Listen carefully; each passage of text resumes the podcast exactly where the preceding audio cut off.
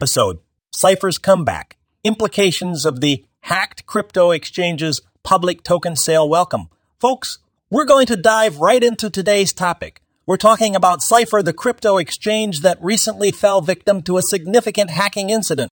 Now, Cypher's making headlines again, and this time, they're announcing plans for a public token sale right in the midst of all the turbulence. It's a bold move and speaks volumes about the resilience of the crypto industry and Cypher's determination to bounce back.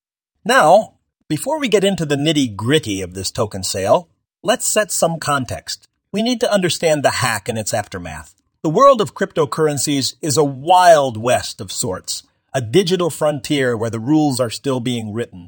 In this environment, a hack can be a death sentence for an exchange, but not for Cypher. Instead of folding, they're fighting back, using this adversity as a stepping stone for a comeback.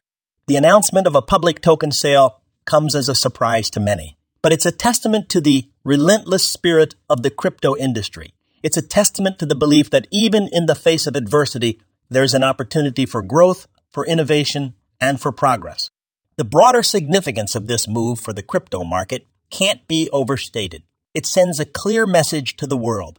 The crypto industry is resilient. It can weather storms, it can adapt, and it can continue to push the boundaries of the financial system. This podcast was co-produced by Daniel Aronoff and Mobile Media A I. Stay tuned for more thought-provoking commentary on the latest trends in the world of dance. Until next time, keep moving and keep innovating.